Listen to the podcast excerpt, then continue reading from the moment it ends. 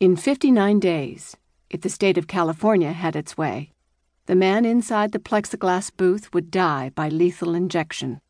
Teresa Peralta Paget paused to study him, the guard quiet at her side.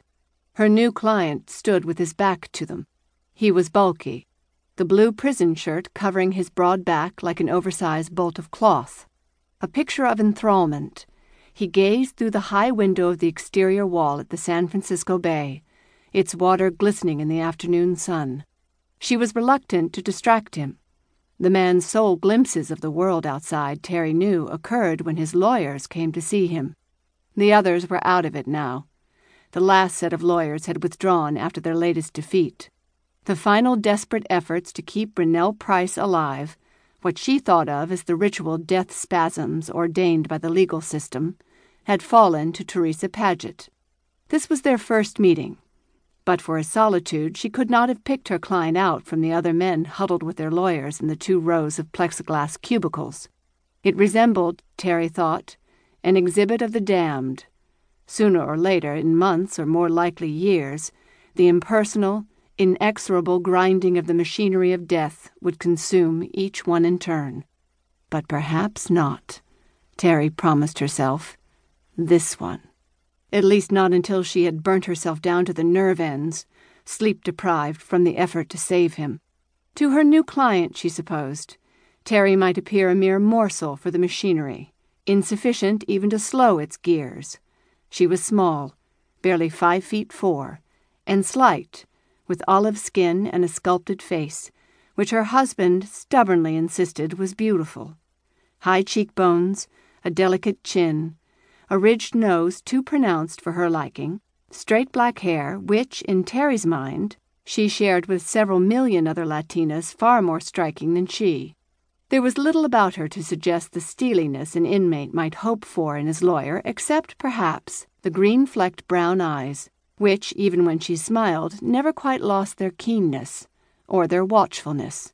This wariness was Terry's birthright the reflex of a child schooled by the volatile chemistry which transformed her father's drinking to brutality, and reinforced by the miserable first marriage which Terry, who had no better model, had chosen as the solution to her pregnancy with Elena. Her personal life was different now. As if to compensate for this good fortune, she had turned her career down a path more arduous than most lawyers could endure. At thirty nine, she had spent the last seven years representing death row inmates, a specialty which virtually guaranteed the opposition and, quite frequently, the outright hostility of judges, prosecutors, witnesses, cops, governors, most relatives of the victim, and by design, the legal system itself, not to mention often her own clients. Now that stress and anxiety no longer waited for her at home, Terry sometimes thought she had sought them out. What would be most stressful about this client was not the crime of which he stood convicted, though it was far more odious than most, especially, given certain facts, to Terry herself. Nor was it whatever version of humanity this man turned out to be. Her death row clients had run the gamut from peaceable through schizophrenic to barking mad. But this client represented the rarest and most draining kind of all. For fifteen years, through a trial court conviction in 1987, then a chain of defeats in the California Supreme Court, the Federal District Court, the Federal Court of Appeals, and the United States Supreme Court, Rennell Price had claimed his innocence of the crime for which the state meant to kill him. No court had considered this claim worthy of belief, or even, in the last five of these proceedings, a hearing.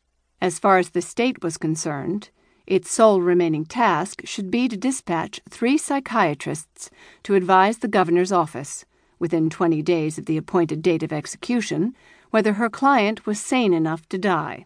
One of the niceties of capital punishment, Terry thought sardonically, was the state's insistence that the condemned fully appreciate that lethal injection would, in fact, be lethal. She nodded to the guard. He rapped sharply on the plexiglass with a twitch of his shoulders, as though startled, the black man inside the cage turned to face them. His eyes were expressionless. For him, Terry thought, the highlight of her visit, a view of the bay, was already over. With a resignation born of fifteen years of meeting lawyers in these booths, he backed toward the door and, hands held behind his back, thrust them through an open slot. The guard clapped on his handcuffs, closing them with a metallic click. Then Rennell Price, shackled, stepped away from the door. The guard opened it, admitting Terry. The door shut, and Rennell stood over her.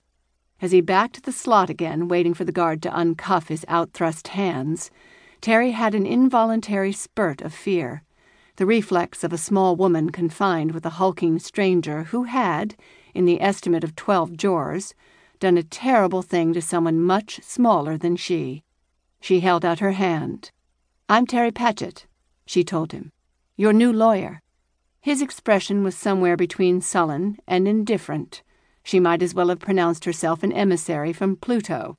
But after a moment, he looked up at her and said in a monotone, My name Rennell. She searched his eyes for hope, or at least some instinct to trust. She saw none. Why don't we sit? Terry said. Get acquainted a little.